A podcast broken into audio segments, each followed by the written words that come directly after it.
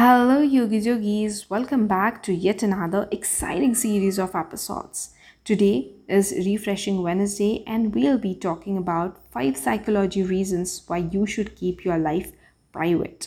Starting with the first point not everyone is your friend. You can't just trust anyone with information about your personal life. Even some of your so called friends could be gossiping. Some people just love to ruin other people's life. This alone is a reason to keep your life as private as possible. Second, you will not owe anyone any explanations. Exposing your personal life gives everyone a front row seat to your show and invites their opinions. Living a private life, you get to keep your business to yourself and you certainly don't feel like you owe anyone any explanations. Third, peaceful mind.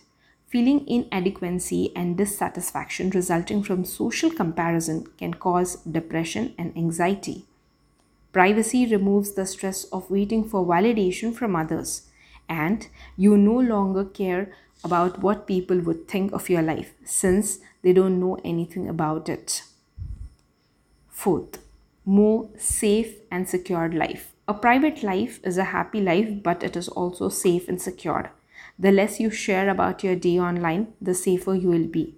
It's easier than ever before for stalkers, identity thieves, and hackers to threaten people's life with all the info they freely share every day. Fifth, better relationships. Privacy gives you a chance to focus on what really matters to you. You can form more genuine bonds with friends and family and only allow a small circle of people you trust into your world it's better to share and connect with a few people who genuinely, genuinely care about you.